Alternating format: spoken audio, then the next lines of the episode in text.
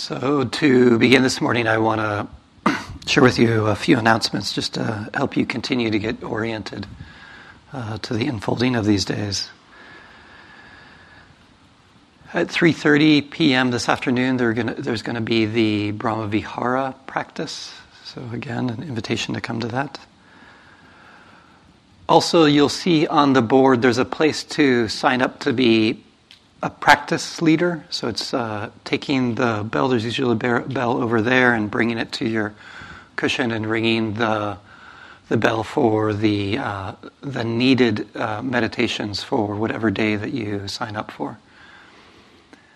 One thing about that, one of the things that I've appreciated about doing that is it's an opportunity where I get to care for my community, where I get to practice generosity and sometimes what comes up when I do that, it's like, oh, but, but I want my schedule.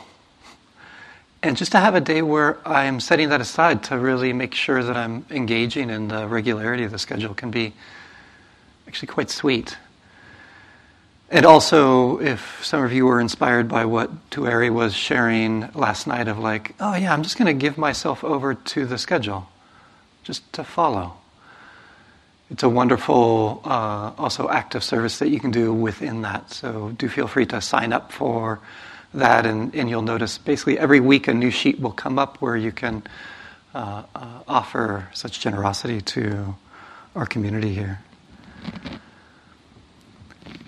Today, there, between 12 noon and 2 p.m., the hall is going to be closed. The, they have to do some stuff with the technology. So, so there'll be some folks in here, staff in here, uh, working on that. At the same time, if you're here for the 11:30 sitting meditation, I don't think there's a rush to get out of here. So, you know, feel free to really be here for that meditation when the bell rings. If you need to linger a little bit, that's okay. And then uh, uh, coming into lunch at that point.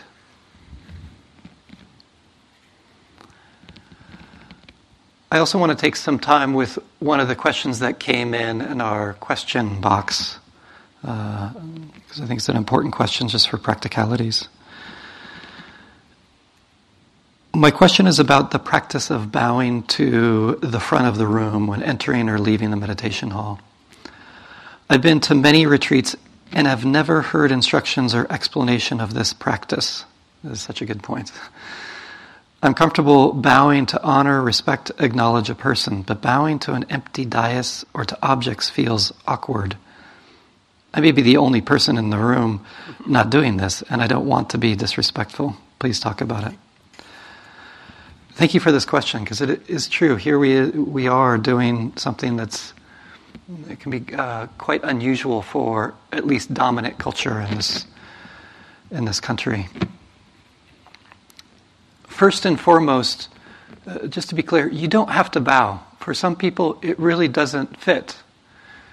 And if it doesn't fit and it doesn't resonate, it's, it's fine not to bow. Uh, so this is really quite important. This also uh, is about community, where there's a space where you can explore bowing and a space to not explore bowing, and both are, are really okay. In terms of if you're interested in it, uh, kind of the the meaning of it and the purpose and and the explanation of it, I think it'd be so interesting to ask everyone why they bow. Because what I've discovered is there's like this vast world of meaning, of really of dimensionality of what it can mean for one's heart.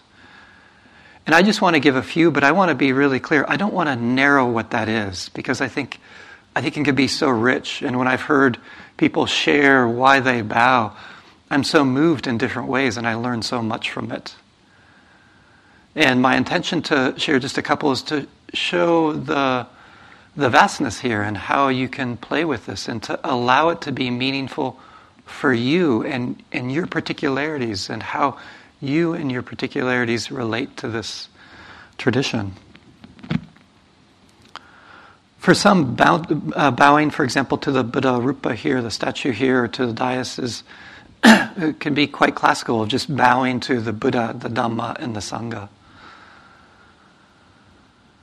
Yet it can have uh, meanings uh, greater than that. I remember a colleague of mine, he was saying, you know, there are no words that can express my heart's connection to the Dharma.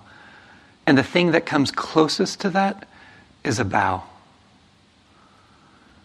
For him, it, it, it, it expressed something that can't be put into words. In terms of the act of bowing, what I love about it is that I'm, I'm uh, engaging in this bodily act of, of uh, lowering my body to something that's greater than little old me. And I find this helpful. I can get so caught up in my world. You know, as John Ruskin said, uh, um, uh, now I forget the quote. It'll come in, in, in, in five minutes. he, he, said, uh, when people are wrapped up in themselves, they make such a teeny little package. it's so nice for me to, to step out of the teeny little package into something that's bigger than me. And, and some of you, I'm sure, have been touched in a way by the Dharma that feels so much vaster than this kind of narrow, fixed sense of self. And what a beautiful thing to bow to that.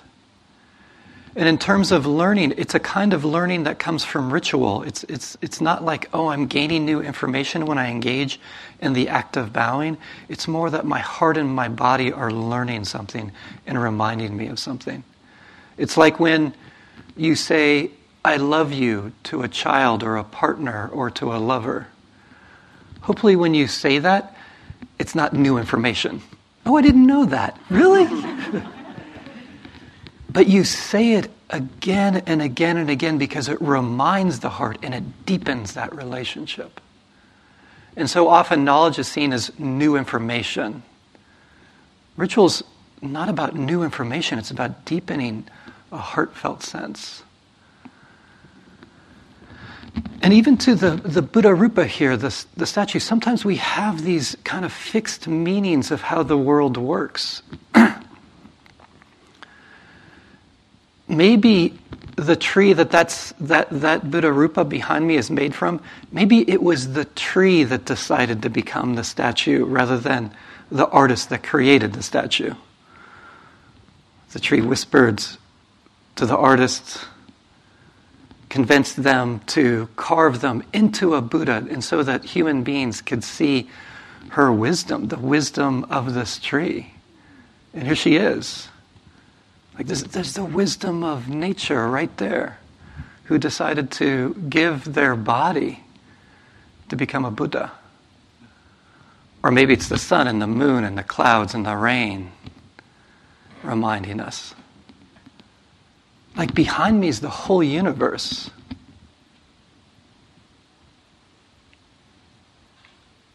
What would it be like to bow to the wisdom of the entire universe there?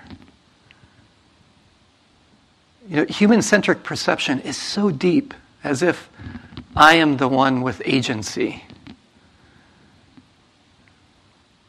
And maybe, there's never been a research study done on this, I just want to be really clear. We don't know how the universe works. Maybe there are other nodes of agency. So just to bow down to not knowing, to not understanding, to bow down to a, a big mystery that we can be a part of.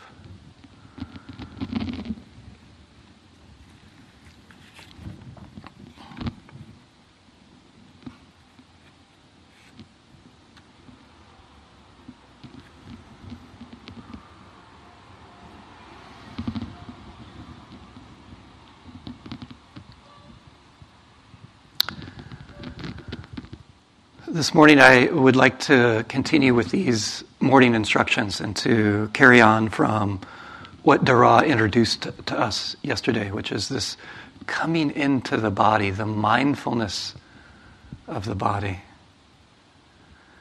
And there's a particular facet that I want to share with you some reflections on. It's this, it's this uh, tricky realm of mindfulness of body in terms of navigating physical discomfort, navigating pain.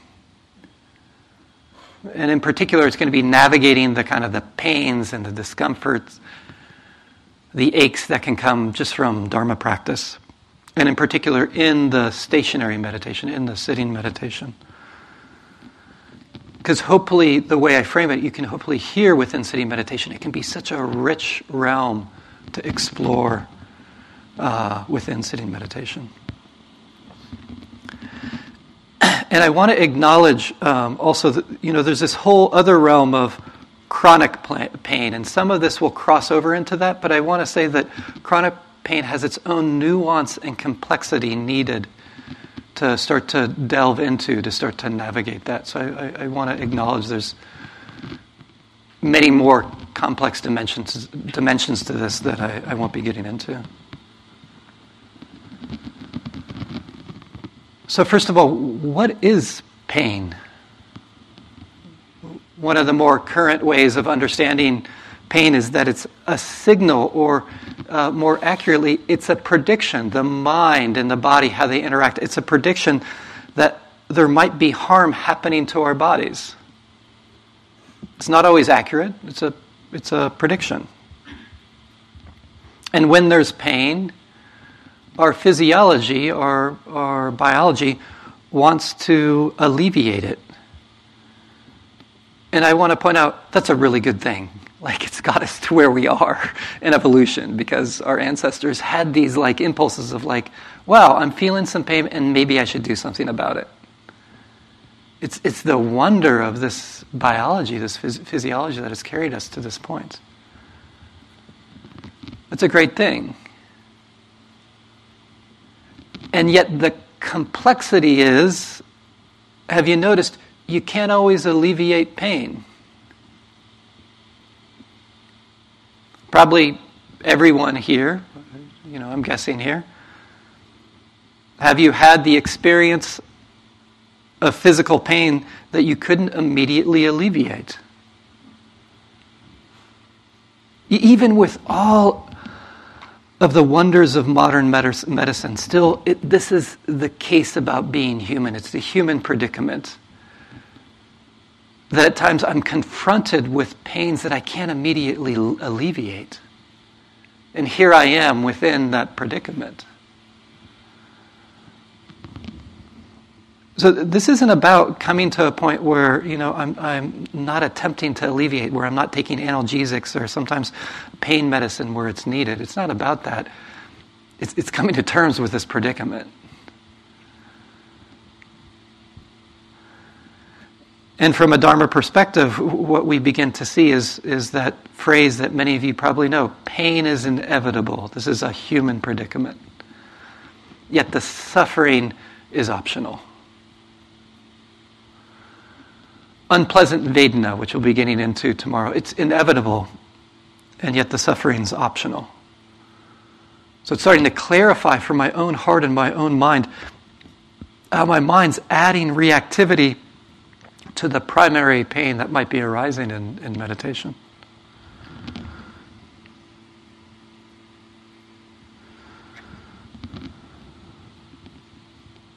So, how, how to navigate uh, this realm? And so just a, a, few points, and and again, I, I, just one caveat, and I just to be super clear, I think this is always when I'm sharing with you from up here. I'm just up here sharing with you mostly my own experience and also what I've discovered by working with others uh, uh through all these years. Th- that's all I'm sharing. Like, please be clear, I don't have the answer. I really don't yet I can share something with you, and then it's, it's your job to, to figure out, oh, is this resonating or not? So there's a role as a yogi to, to listen and to honor what you're hearing, but then to experiment and explore. So you, you are discovering.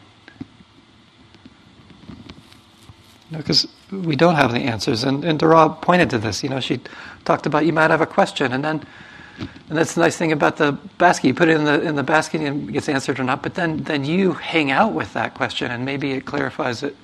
Uh, there's some clarification that comes for you as well. So this empowering thing. And this doesn't mean you shouldn't ask questions, it's just we want to empower you as practitioners. Much of the first decade of my Dharma practice, just given my body and the context I was in, I was navigating a lot of discomfort and a lot of physical pain. Some of it is, is it took me a while to really enter into my emotional body, so my body I, I, my feeling was kind of somaticize things in a particular way, and that was kind of where I need to needed to begin uh, practice. Now, that's changed quite a bit, even though there's still physical pain for other reasons, getting older. and uh, Zen practice, boy, boy, I love vipassana practice. I mean, I love Zen practice too, but it was it was, uh, yeah, that's another story. but it opened the door of kind of learning the skill of how to navigate physical pain. And also, what I want to point out is it's a wonderful place because it can start to inform how I learn the skill of navigating emotional pain because physical pain is so tangible, it's right there. And some of the skills can cross over if I have an openness to that. So there's a richness here.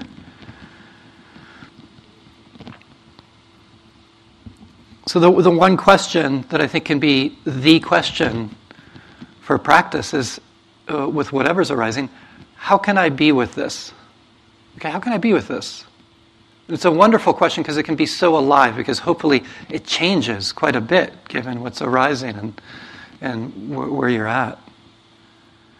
And I want to give a, a, general way of being with pain and then get into the more specifics. And the general frame I'm going to give you is it's, it's uh, one of the reasons for is, is, you're going to hear it's going to create a context of learning, of exploration, rather than the context of merely enduring. And the, the way to create this is to play around with this rule of three in your set, sitting meditation. Some of you might know about this rule of three. And this is going to be more general, and we'll get into specifics in just a couple minutes here. The rule of three is, as I'm sitting in meditation,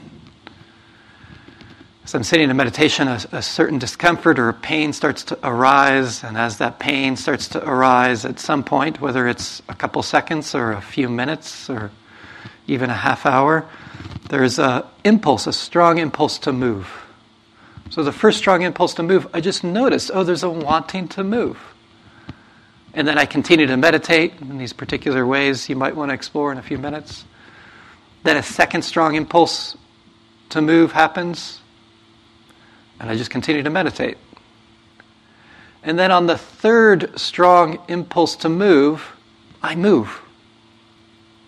You know, you might want to change your posture just a little bit. Sometimes what I used to do is just bringing one leg up and continuing to meditate. You might want to come into a standing posture. So I want to point out it's okay to move during a sit quietly. This is important for this learning context. And what's important about this third time to move is there's such a rich opportunity for practice, at least if your mind's kind of like mine. Because it's this opportunity where I get to practice intentionally being compassionate. Oh, I, I care about my body. I don't want to hurt my body. I care about it. You know, may there be a freedom from suffering. And then I'm moving out of this sense of compassion and kindness and care for myself. And this was, has been so powerful because so often there can be such a habit I've noticed in my mind of like, damn it, I can't do it. Or, ah, I was hoping to make it to the bell. Shit. oh. My mind's good at that one. It's really good. It's got that down. So, just that moment is powerful. I'm starting to relate to my suffering, to the suffering that's arising from a different place of compassion. So if you just to do that, there's a richness there. It's small, but significant. And again, it sets up a, a wonderful learning environment because what it's giving me is it's giving me some sense of agency where I can move if I need to. Sometimes learning is more difficult when I have very, very little agency. Then I'm, I just need to endure, I need to survive, rather than, oh, cool, let's check this out. Oh, there's a second strong impulse. Okay, let's see what happens next. So I'm just checking that whole uh, world out where I can play, I can explore. So within this rule of three, what, what, what, what can I explore? How can I be with this? And just getting a sense of what to do is, is you're, you're discerning what's there. Like, so when mindfulness is strong, so this is more dependent upon the pain than the mindfulness. When mindfulness is strong, there can be a way of really fully being with the, the pain. Oh, and let me go back to the rule of three. There is one thing I forgot to mention. These three strong impulses, they can happen in a matter of seconds or they can happen over like an hour and a half. So it's not deciding how quickly these come. Sometimes when there's a strong pain, there's the first strong impulse, the second strong impulse, and the third strong impulse. Other times it's like one strong impulse and then like a half hour goes along, second strong impulse. And when I follow that, I'm following a rhythm of the body and also the, the strength of, of mindfulness. So just to, to keep that in mind, not to judge how, how strongly those are arising.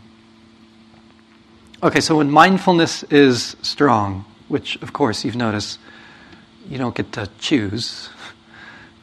We can influence it, but we don't get to choose. And then it's just the pain as the meditation object. Oh, it's tingling, it's this heat, noticing how it changes. Sometimes it expands and contracts, sometimes it arises and increases and then dissipates. Sometimes it spreads, sometimes it collects reminding you of the, the guided meditation that Dara gave uh, for us, which is so great around just the four elements. That's a way of framing how it feels. And then, how is the mind relating to this discomfort?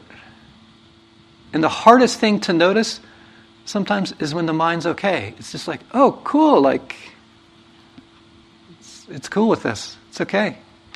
Wow, I'm just savoring. Wow, there's equanimity. Oh, it's not liking it, it's not wanting it. A worry, interesting worry, fear, fear, irritation, blaming. Interesting. This is what the mind does around pain, to start to notice how the mind relates to pain. This is where the gift is, right? This is where I start to notice reactivity, and the mind can begin to let go, begin to abandon, as Tuere was talking about last night, but it's all rooted in simply noticing. That's all you need to do. Notice. How's the mind relating to it? And often, what I notice for my reactivity, you know, for me to notice mind states, often I'm feeling the bodily component of it. So it's like, how do I notice mind state? For me, it's like feeling the body. What my body often does in terms of reactivity is it braces it's like I can feel the bracing. So some of the noticing of reactivity is also the skill that Dara emphasized again and again and again yesterday morning, which I appreciated, which to have the skill of softening, relaxing. So it's not just noticing, it's, it's learning the skill of actually softening the body. We can play with some of the reactivity by just softening a bit, learning that skill.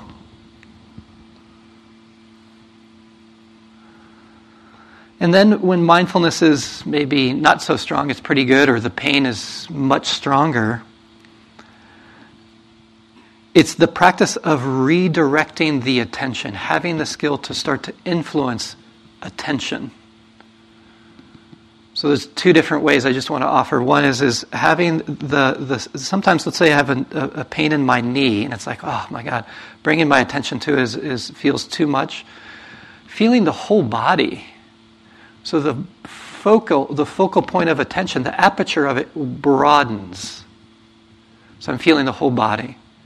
Or sometimes what I'll do when I have a discomfort where it's kind of like I can feel the reactivity arising, is I open up my eyes and I'm just bringing in a spacious quality. What's that like to play with opening the aperture? I'm not trying to get rid of the pain, it's a way to, to modulate that experience so that I can reestablish mindfulness.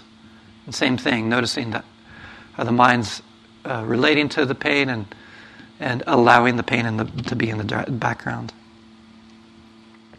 And then uh, also being able to maybe if you feel pain in, in your knee, maybe the upper body feels more easeful, so more of the attention goes there and you allow the pain to be in the background.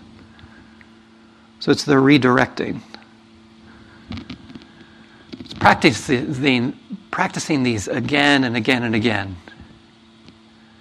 And then when you get home after retreat, you go to the dentist and you give it a try, see what it's like. That's kind of my test piece, okay? dentist is really hard for me. wow. Many dentist places, which I really appreciate, is you can ask them. This is important for me to ask them to. Can we turn off the music? You just want to be just quiet. Gotta gotta do the test. Gotta do the exploration. This can be similar with emotion, which I'm not going to get into because we'll be getting into this more. Uh, sometimes it's important to broaden the attention, to redirect the attention, to allow the emotion, if it's really stirring, to be in the background, still feeling it in the body, but having these. And then, of course, the crucial piece, for me at least, around strong emotion is, is the practice of compassion, self compassion.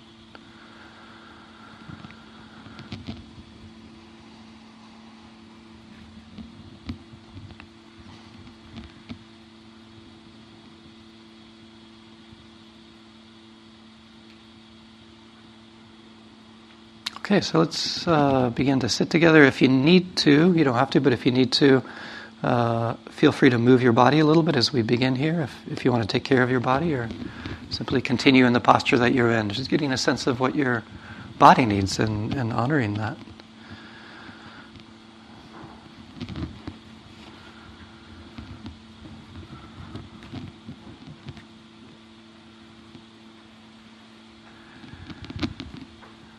And I invite you to begin by simply feeling the whole body.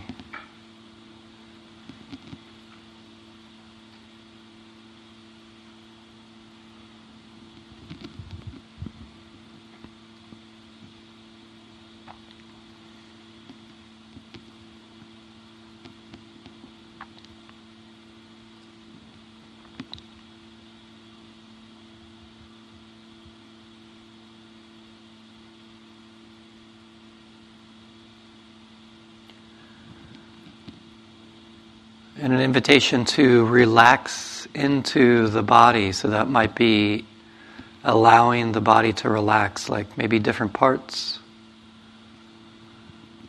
Allowing the muscles in the face to relax and the jaw to loosen.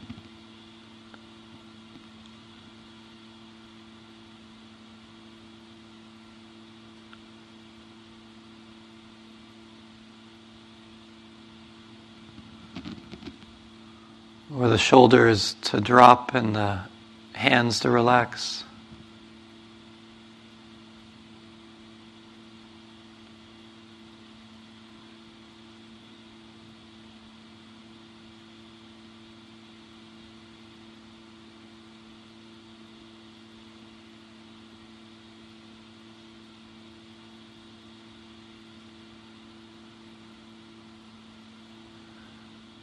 And what I find helpful is to have a sense of settling in the pelvic floor.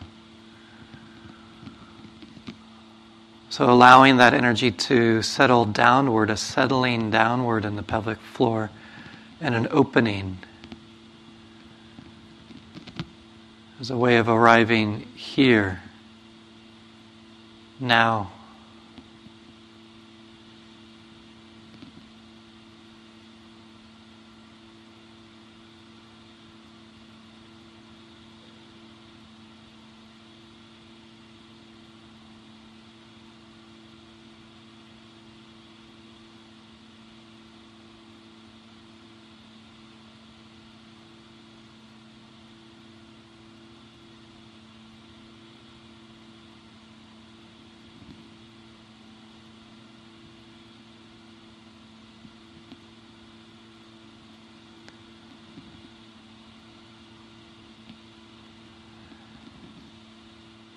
And now you might want to open to whatever anchor you might be utilizing, if you're utilizing an anchor right now.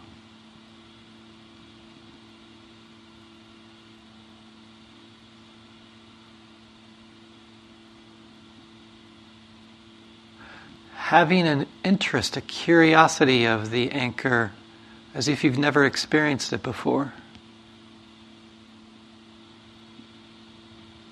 What's the in breath feel like? What's that like?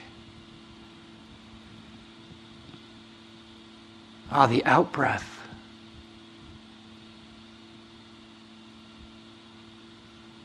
Or the whole body.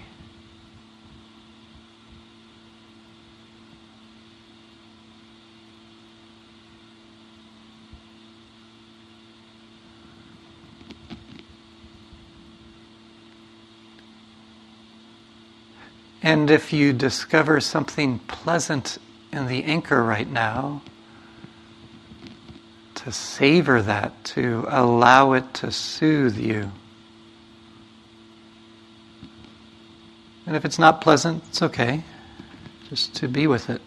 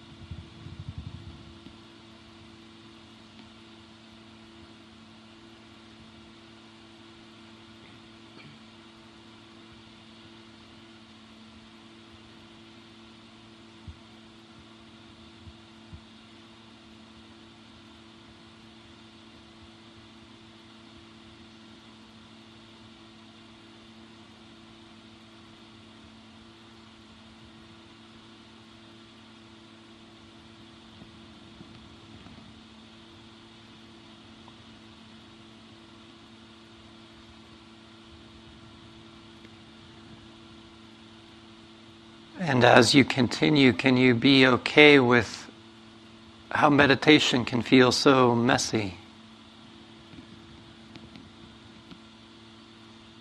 How there are these bits and pieces, these strands, these shards of mindfulness that kind of appear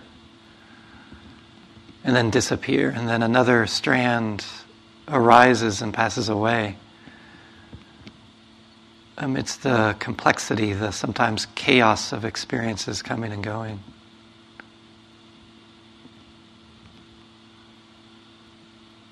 That's okay, just to trust that process.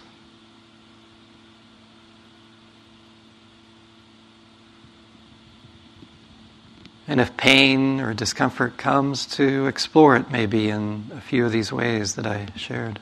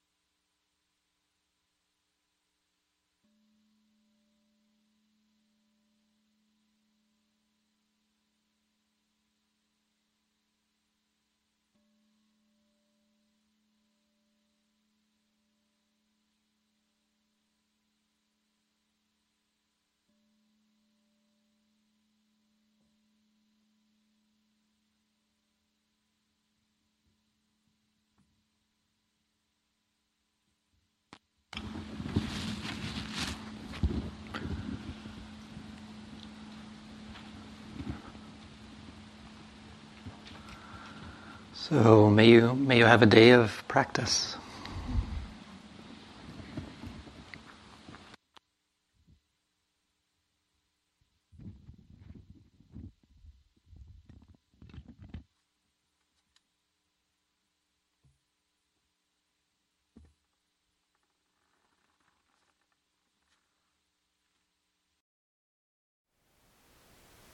Thank you for listening. To learn how you can support the teachers and Dharma Seed, please visit dharmaseed.org slash donate.